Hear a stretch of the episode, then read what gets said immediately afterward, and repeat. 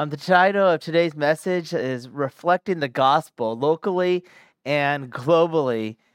And as we think about that, I just wanted to s- touch on a subject that I feel that's just everywhere um, the subject of ambition. Um, in 2020, we saw ambition unfold itself in different ways. And I would categorize it um, as unholy ambition. We saw it displayed in a lot of different ways. I don't want to spend my time categorizing them all because we know them all, or at least some of them, what we see on TV. And we see this same unholy ambition continue in 2021. On January 6, 2021, we saw an example of unholy ambition with what happened at the Capitol. And most of us are fully aware of what happened there as different rioters came busting through. What we're unaware is that outside the White House, down these different streets and parks where the public media and the social media doesn't hit were tons of worshipers, tons of Christians, tons of Christians praying. And no media is highlighting this on CNN, on ABC, because, well, we know why. Okay? But there is what I want to say holy ambition and what I'll also call unholy ambition. Um, in the church, in this season that we find ourselves in, I've seen tons of passion and tons of ambition lately the past year and this year.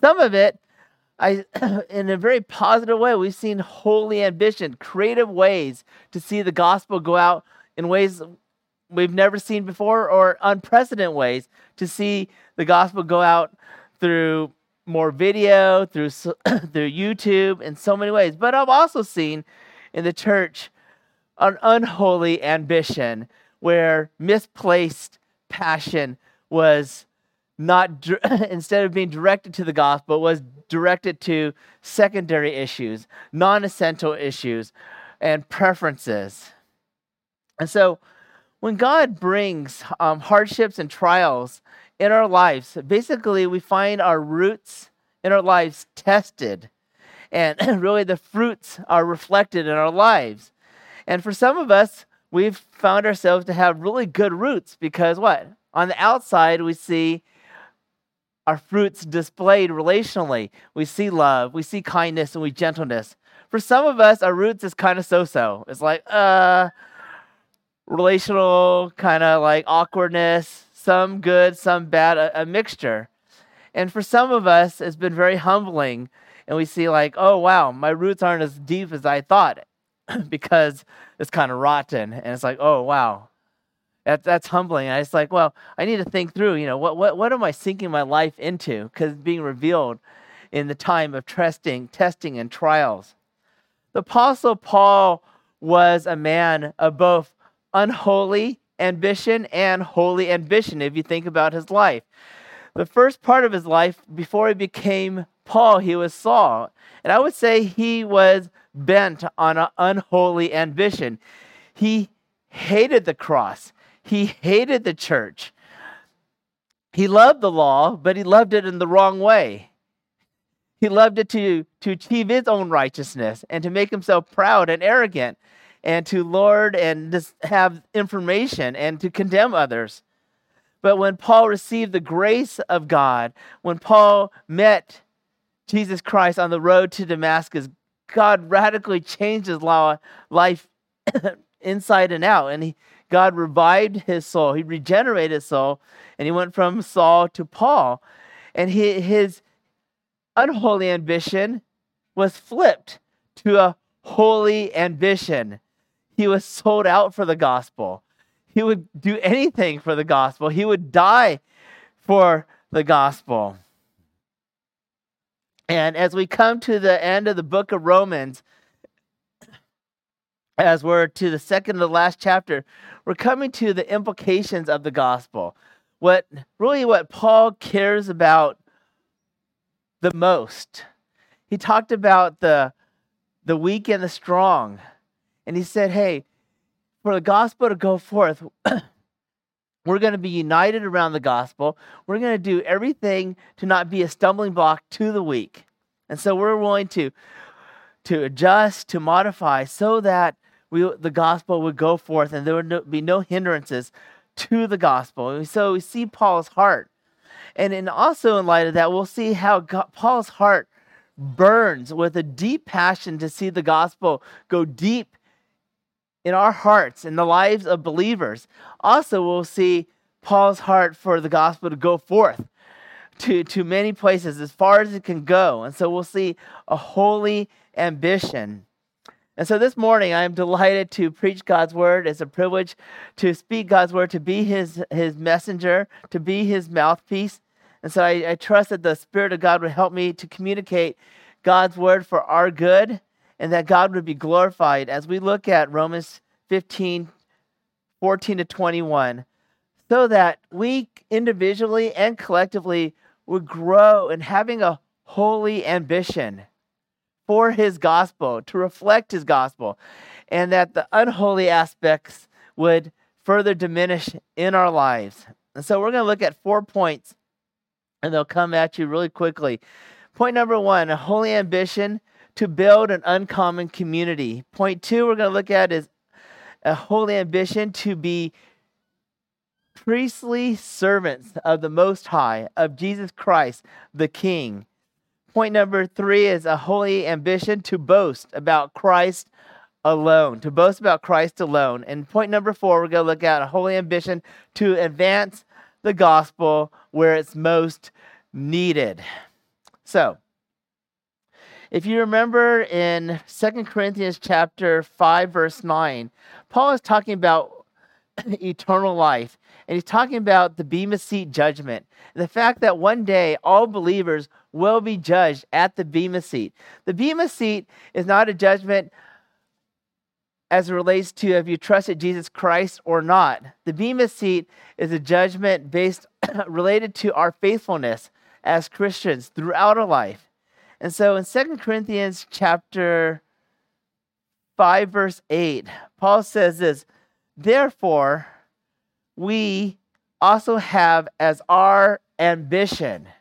Sometimes ambition is used in a negative way. We, are too ambitious for worldly things or worldly causes, but Paul spins it and he talks about it in a positive way that he has this ambition, whether at home on earth or absent, his heart is to be pleasing to him, to Jesus Christ.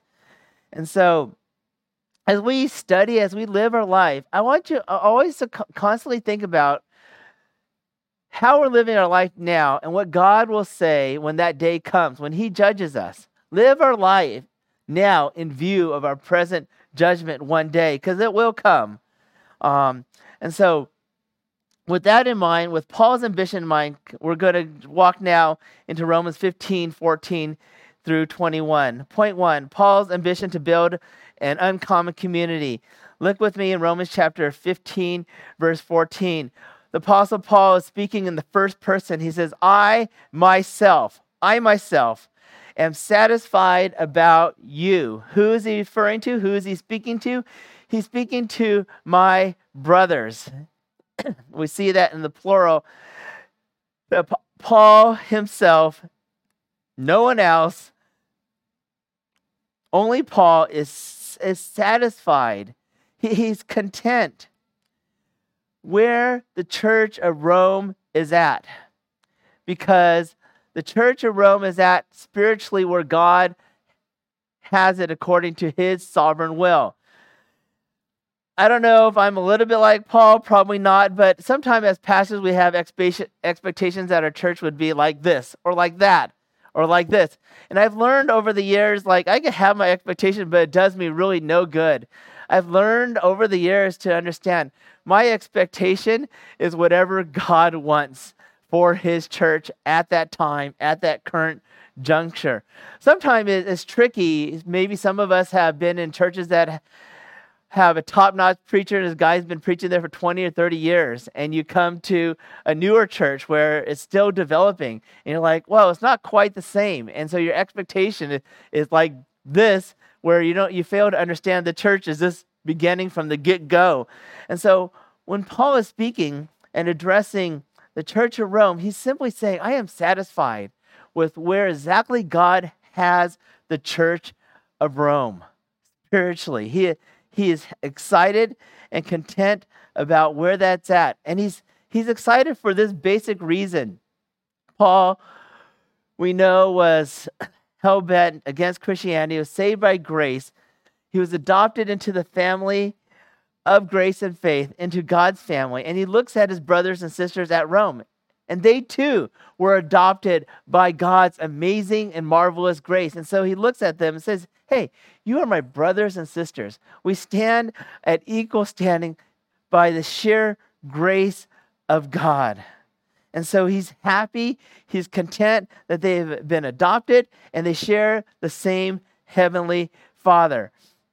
He's not looking at them and saying, hey, you know, you're good at this, you're not good at this, you're from this background. He's not thinking in those categories. He's thinking them as my brothers and sisters in Christ. And that what draws them together as family, as an uncommon community. They are majoring on the majoring, majoring on the majors and coming together for the primary reason of being family. Not, not a cultural family, but part of God's redeemed family. Paul goes on and he says in this verse, and recognizes his role and God's role in the life of the believers at Rome. He understands that it was by God's sovereign grace, by God's sovereign initiative, that you yourselves are full of goodness, filled with all knowledge, and able to instruct one another. There are three marks, three characteristics that Paul wants to highlight in the life of the Roman believers as they as he's encouraging them to have a holy ambition to form, to build, to establish an uncommon community. And the first thing he recognizes, the first commendation, first positive highlighting of God's evidence of grace in their life is that they're full of goodness. They're full of goodness. In other words, they're known to be good. All right? They're known for their goodness. They're not known for their rudeness. They're not known for their meanness. They're not known for their harshness or even their weirdness. They're known for their goodness. And, and that's a good thing because it says that the Holy Spirit, if you consider Galatians chapter 5, we talk about the fruit of the Spirit. This particular fruit of the Spirit, goodness, is active and in operation in the lives of the Roman church. It says this about this, this community of Roman believers they yield themselves to the Holy Spirit to the degree that the Holy Spirit works in their lives, channels the grace of God, and that goodness is displayed in the church of Rome. So they're known to be good. And so we only know goodness through the context of relationships. All right?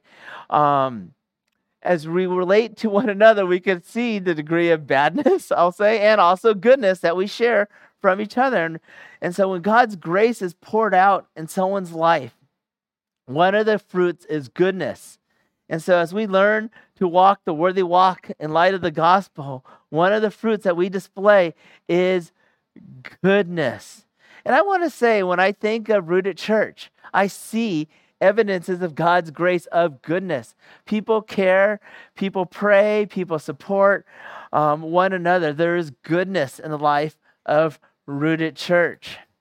The second commendation that Paul makes for the church of Rome, he says they're filled with all knowledge. They're filled with all knowledge. The church of Rome displayed, I believe, they displayed their goodness externally because they had God's knowledge mentally, internally in their head. And it sunk down into the heart until they believed and owned the knowledge of God in the heart. And so this knowledge didn't puff them up, but the knowledge caused them to know and love God all the more to the degree they owned it in the heart that they loved others in a variety of ways. But in this particular case, Paul highlights the fact that the church of Rome was known to be good. And so they took on the knowledge of God. They had a biblical understanding of who they are in Christ. that the fact that they are sons and daughters. And so they, I believe they lived out their identity in the context of the relationship with the knowledge that they had in their mind. And I believe they went through a process, and we're all in a process of renewing our minds daily. And I think that the, since we're in a new year, it's always great to start a habit, even if it only lasts a week or a month. At least you have that habit. But my hope is that you develop habits for a lifetime to wake up to read God's word, to pray God's word, and seek to obey God's word. That will go a long ways in your life in helping to transform your thinking and how you live. It's pretty straightforward. If you have right thinking, you have right believing that makes what? Right living, right attitude, right action. And guess what? We have transformed lives and a transformed community. And I, I want to say this loud and clear to, to those online and those in person. Our, our church is hurting for the lack of knowledge. And the, the Bible says in other places, without knowledge, what? People perish. And we'll see destruction. Without revelation, we'll, we'll, see destruction. And when I look at a country, we are far gone from being a Christian nation um, we don't reflect much goodness in our nation much anymore. And I'm not even sure if the church is doing it much these days. And so we need to start all over again and re- be renewed by God's word and prioritize our relationship with God. And st- the reason why we fight as a nation and the reason why we fight as a church is pretty easy. Something's wrong with our thinking. Something's wrong with our heart, and something's wrong with our relationship with God. And so, the way to make progress in the gospel after coming to faith is to have your mind renewed and be filled with all knowledge. The third commendation that Paul has for the church of Rome is that they didn't just know this knowledge, it says here that they were able to instruct one another. This is huge. It didn't just say the pastor's able to instruct in this type of setting. It says the entire church owned the, the calling and the command to exercise mutual ministry with one another. This is important. As the church grows, everyone has responsibility, whether you're old or young, new or old, whatever stage you may be in, you have a mutual responsibility to help each other to grow in Christ.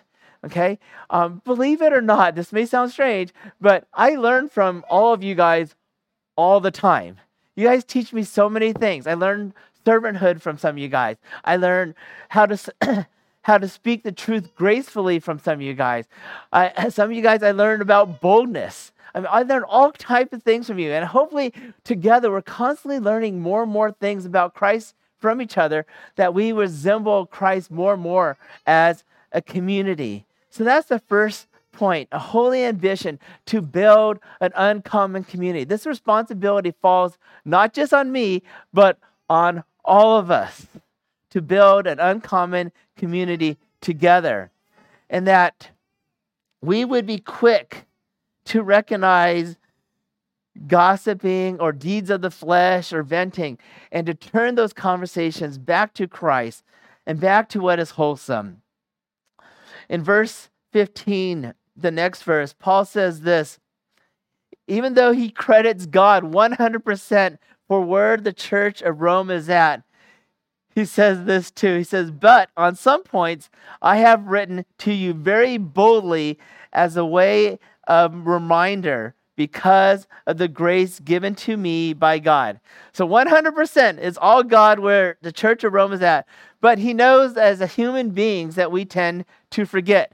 So he's simply reminding the church of Rome what God has done and is doing in their lives as a means to encourage them to say that God is at work. Look what God has done to and for you. He, he's brought goodness in your life. He's transforming your life and he's forming a community that you didn't have before, but now you're blessed by. And your community, a city in what? A city of darkness. Now they're light and now they're salt in the Roman world. And so that's verse 15. Moving to the second point, Paul reminds them, he comes from a different perspective here. He says, to have a holy ambition to be priestly servants of God. It took me a while to figure out where Paul was going with this, but I think I got it, and I, I think I can convey it to you. In Verse in Romans chapter 15, verse 16, Paul understands himself to be a minister. A minister in that time is a general Greek term to talk about someone in public office.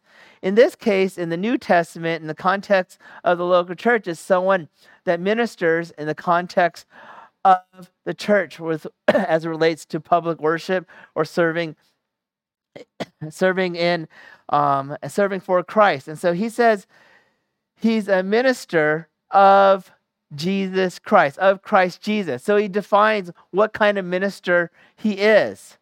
He's, he's a minister about God's agenda, about kingdom agenda, not his own agenda. And he's a minister in this particular way. He has a, a limit and a focus for the way he's going to minister for Jesus Christ. And he says it's to the Gentiles, specifically to the Gentiles. If you follow Paul's ministry as he traveled around um, the Mediterranean Sea, as he went on one journey, a second journey, a third journey, and a fourth journey, his initial initiative was to the Jews. He was a Jew first and had that natural affinity. But as he received and owned up to his apostolic ministry, we saw that he went from the Jews to the Gentiles. And so he started to serve and to minister, and made, really the bulk of his ministry was to Gentiles, people not like him culturally, not like him in terms of the things they did in terms of eating and dressing. Paul went to went beyond his own cultural background to see the gospel to go to non-Jews. He wanted everyone to know and to hear the gospel. So Paul viewed himself in a priestly service to God. What what what are priests? Um, if you come from a Catholic background, I would recommend this is not the picture you want in your mind. You need to kind of erase or delete that. Um, in First Peter chapter two, verses four and five, we get a different picture of what a priest is. Paul Peter says here, but in the sight of God, chosen and precious, verse 5 says, You yourselves like living stones, are being built up as a spiritual household to be what? A royal priesthood. To offer spiritual sacrifices acceptable to God through Jesus Christ. In other words, Paul says, by virtue of redemption, and also Peter's saying this too, that we are all believers. We're all to exercise the priesthood of all believers. This is coined and reaffirmed through the Reformation. And even today, I'll reaffirm this again. We are all priesthoods. We all have an opportunity to serve the Lord and to be those who would point those around us to God. That's simply what a priest is one who points someone to God through their actions, through their words, through their deeds. And so Paul is basically saying, hey, I'm a minister of the gospel to the Gentiles to point all people in the known world, the Mediterranean world, to God, to extend the gospel of Jesus Christ to them, to let all know the good news. To give you a little bit of background, to understand a little bit more what a priest is like, I'm going to compare and contrast um, Old Testament priests with New Testament priests to just kind of get a little bit more flavor of what Paul is talking about here in terms of being a priest for God. In the Old Testament priesthood, they were elected, it was a, a privilege. We also, I, I am not going to read all the verses because there's too many, but you'll get the idea. The second thing, priests were priests in the Old and, uh, Old and New Testament experience that they had their sins cleansed. The third aspect is that they were anointed for ministry. They were prepared for service. Priests in the Old and New Testament, guess what? They sought to honor God's word. Priests in the Old and New Testament, they they walked with God. And then seventh, the seventh idea here is priests in the Old and, Te- Old and New Testament were messengers of God. And so So I want you to get this basic idea down that we are all priests in service to God. God has given us a called, privileged calling to, to, to carry out. It's a sacred calling. And the last part here that he, Paul says he's made himself a minister of the gospel for a specific purpose to serve the Gentiles. And you see this little two, two, two words here so that. There's a purpose clause here.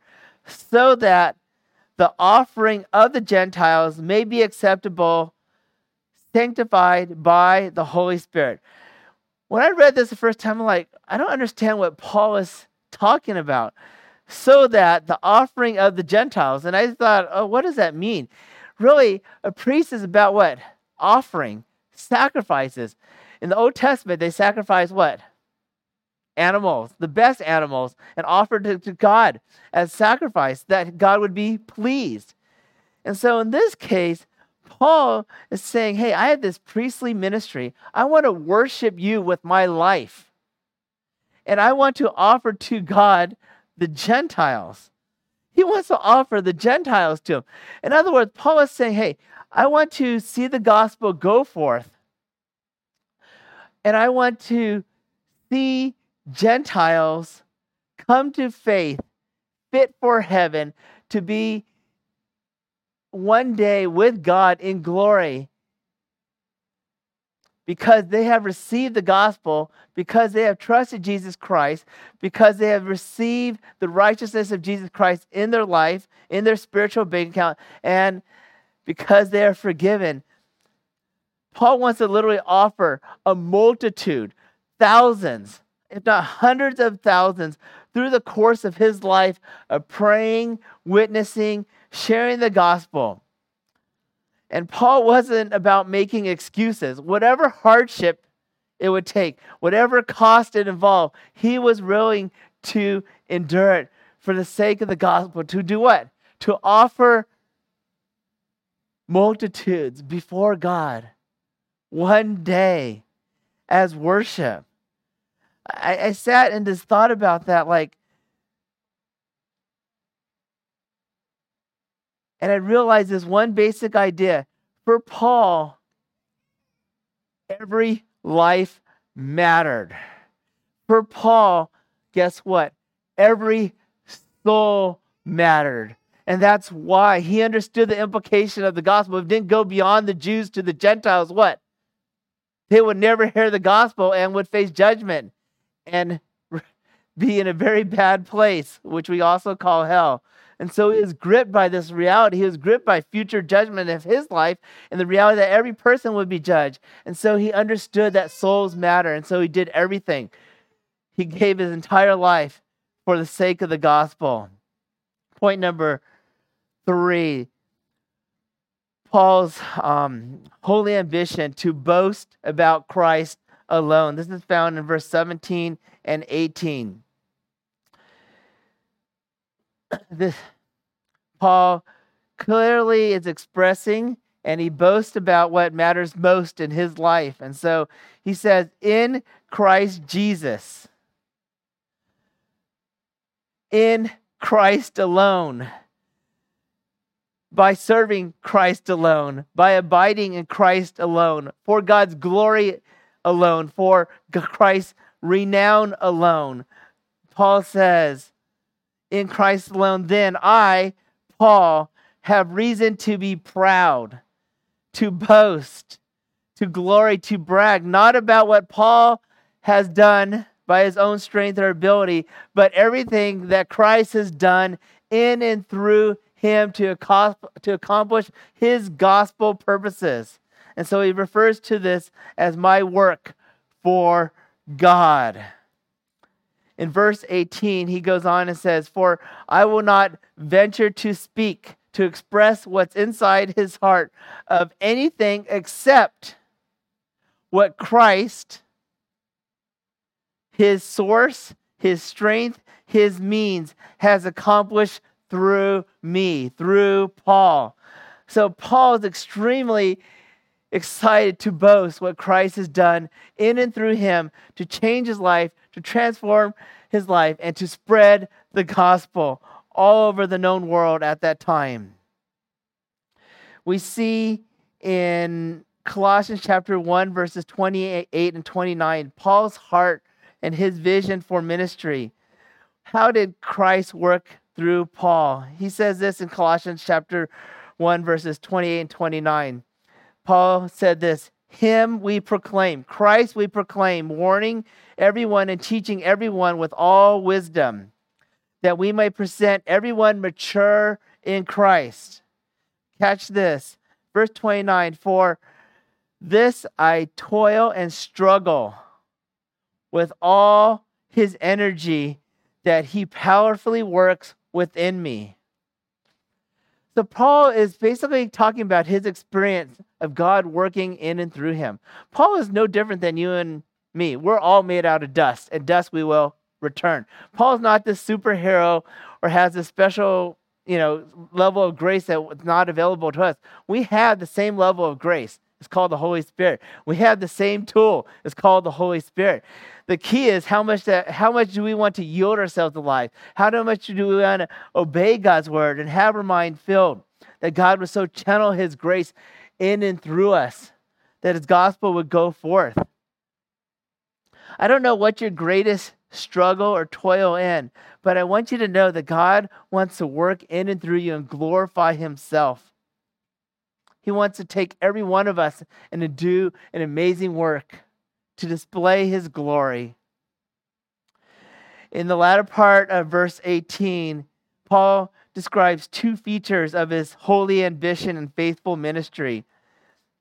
The first feature he describes is the nature of conversion amongst the Gentiles as Paul ministered, ministered amongst the Gentile people, his goal wasn't that they would just show up to him to listen to, to him talk.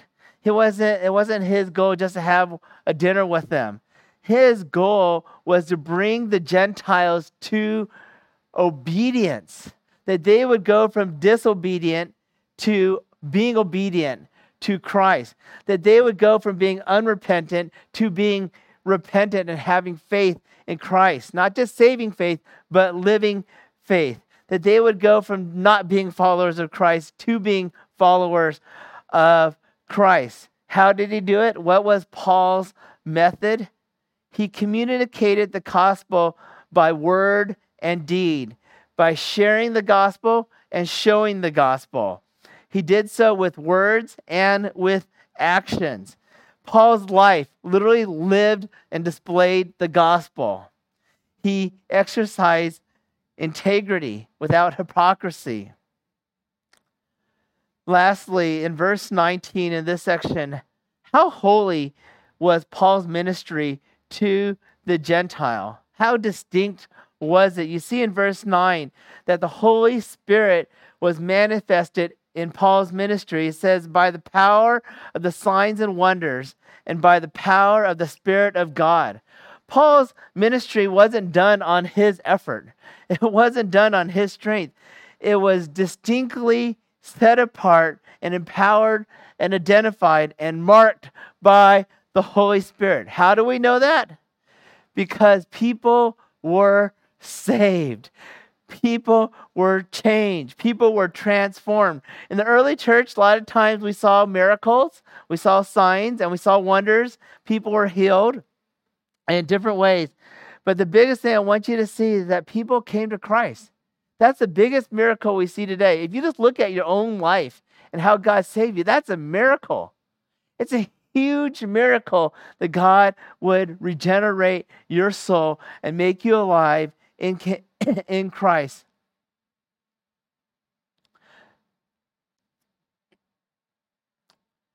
And so the end to which Paul did this is seen in the last part of verse 19. He says, So that from Jerusalem and all the way around, I'm going to have a hard time pronouncing this word because I was rehearsing last night. Eli, Eli, Eli, wife of my youth, please help me. Illyricum. Okay? Illyricum, I have fulfilled the ministry of the gospel of Christ. How far was Jerusalem to Illyricum? Anybody know? Any ideas? It's 1,400 miles. That's about, in our vocabulary, it's halfway across the country heading west, right? So I want you to know Paul didn't have what? A car, a motorcycle, or even a bicycle, all right? He didn't have Instagram. Paul was so committed that he pretty much would uh, maybe take a donkey or walk, but he, his ambition was so sold out to the gospel that he took the gospel all across the known world. I want to ask a simple question To what degree, at what length are we willing to take the gospel? I'm not even asking you to walk 1,400 miles. How about 14 blocks? Or even before that, how about 14 inches from our head to our heart? Statistically, it's really sad. Statistically, they say a typical Christian, about 80% of Christians don't share the gospel to non believers. They just don't. It's a sad commentary. They just don't. They go, I've been a Christian for 10 years, 20 years, and they go, I never share. Maybe once or twice a year, I invite people to Easter and Christmas, if that. But most don't share the gospel. I, am not sure why. Either they are severely disobedient, or they don't know the gospel, or they're ashamed of the gospel. There's a lot of reasons. But I want to remind you this one basic idea. If you have experienced being adopted by God's grace into his family, and you've seen how much God changed you, would you not want that for someone else to be adopted into God's family and to change your life? What to what ends would you want to see that go forth? I mean, I'm blown away. You know, we're, watching TV how badly some people want a vaccine they're leaving Canada, coming down, going down to Florida for a vaccine. To what distance they have gone. So much more. How much more should we be trying to push the gospel out at all cost?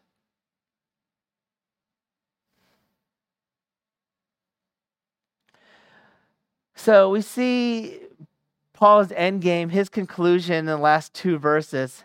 Point four his holy ambition to advance the gospel where needed most. Paul wanted to advance the gospel. We see that in verse 20. He says, I make it my ambition, and I'll, I'll qualify it, a holy ambition to preach the gospel where Christ,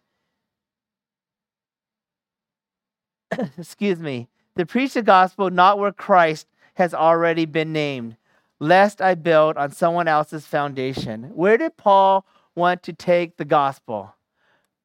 Where the gospel hadn't gone before. It's that straight, straightforward. So he took the gospel everywhere where it hadn't been preached. And so, Paul, for Paul, he knew souls matter because they would end up in one of two places either in the smoking section or the non smoking section of eternity. And so he was committed to see the gospel go forth. Okay, a little footnote. He didn't want to preach on someone else's foundation, but I also wanted just to remind you that there are different roles. Um, in first, I believe, Second Corinthians, First Corinthians chapter three, verse six, we see that Paul planted, and then later on, Apollos actually watered. So Paul, Apollos' ministry was on Paul's foundation. There's nothing wrong with building on another person's foundation. I mean, you think of many churches, there's always someone that succeeds another church. But for Paul, particularly, he had a unique calling to take the gospel where no one had gone before. For all of us, we have different roles. Some of us will do this. We'll look at the different pockets of lostness in this area. We'll think about all our neighbors and coworkers, and we want the gospel to go to them because they had not heard of it. Some of us have a role of edification and we want to encourage people and disciple people. And so, as you see Paul's focus and implication of the gospel, I want to ask you some a series of questions. Do you sense what Paul is getting at? Do you hear what Paul is getting at? Do you care to embrace what Paul is getting at? Do you care to radically embrace what Paul is getting at? I understand that we live in the Bible Belt, and maybe about a third of the people in this area go to a church. I want you to know in those churches and in our church, not everyone is a believer. A lot of people play church, but they're not Christians. And there's still the other two third who don't go to church and who are not Christians. Don't come to a point where I think, oh, where does the Bible? Everyone's saved. That's not true. We need to unmask them and help them to see who they are. And they still are in need of a Savior to rescue them from eternal condemnation. In verse 21, we see a prophecy fulfilled, a prophecy fulfilled from Isaiah chapter 52, verse 15. Paul says here, For it is written, those who have never been told of him will see, and those who have never heard will understand. There are many, there are many who have never heard, and there are many who don't understand. And we have a unique role, a unique privilege to extend the gospel from where we are in our local place of where we live, where we work, where we play, where we hang out, to our neighborhood, to our communities, to the cities and towns, and beyond. I want you to know our world is messed up because the gospel has lost its influence, and the Christians are I'll say pretty much straight up disobedient in so many ways. And we need to repent of that and not and not be ashamed of God and start speaking. Or else our, our country will get worse. And at, at the end, and our world will be worse. And they will live this life and they'll eat, drink, and be merry. And they'll find themselves in a major surprise one day when they think they're on the narrow road and they'll find themselves really walking through the broad road and they'll walk through the doorway and they'll look back, thinking they walked into heaven. They'll turn around and they'll find out they walked through the gates of hell instead of the gates of heaven. But you have an opportunity, brothers and sisters, to play a redemptive role, to participate, participate in gospel mission. And the hope is this that they will see, that they will see with the eyes of Christ. Their eyes would be open, that though their minds may, might be darkened, that they would understand, that they would go from being spiritually dead to be what? Be made spiritually alive in Christ. That those that were lost would be, tell me, found.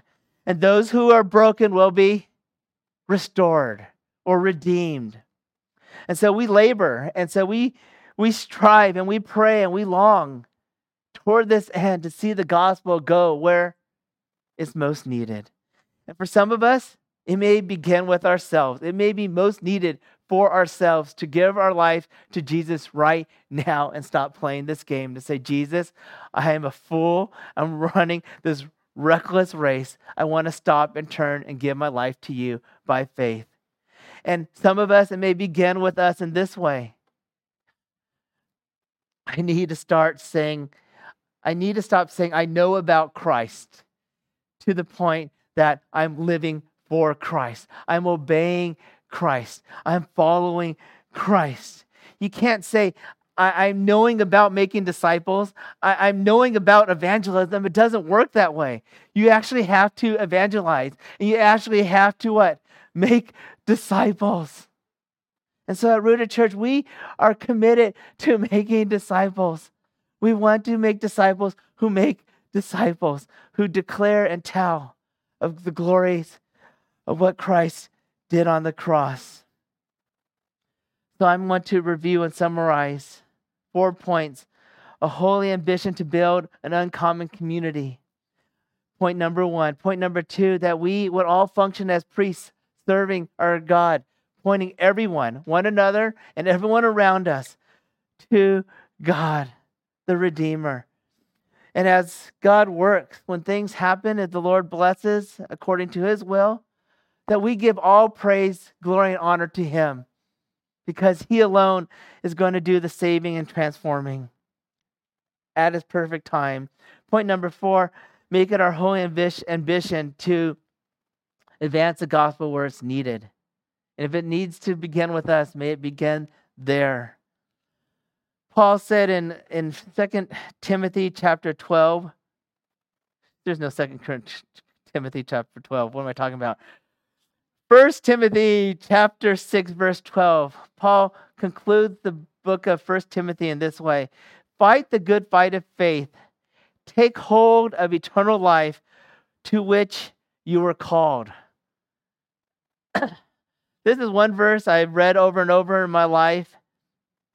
And I want to remind us that we are called to fight the good fight of faith. We are not called to fight one another. We are called to fight the good fight of faith. And I, I believe that our world is into some kind of trance and we may be asleep. And we're so, cons- I know this because we're so consumed by the temporal world. We're so worried about ourselves. We're so worried about preserving this life that we do a lot of things to preserve this life and we haven't been gripped by eternal life. Take hold of this call. Understand the realities of eternal life. Live life in view of eternity. Live life, understand that everyone has a soul that will end up in one place or another.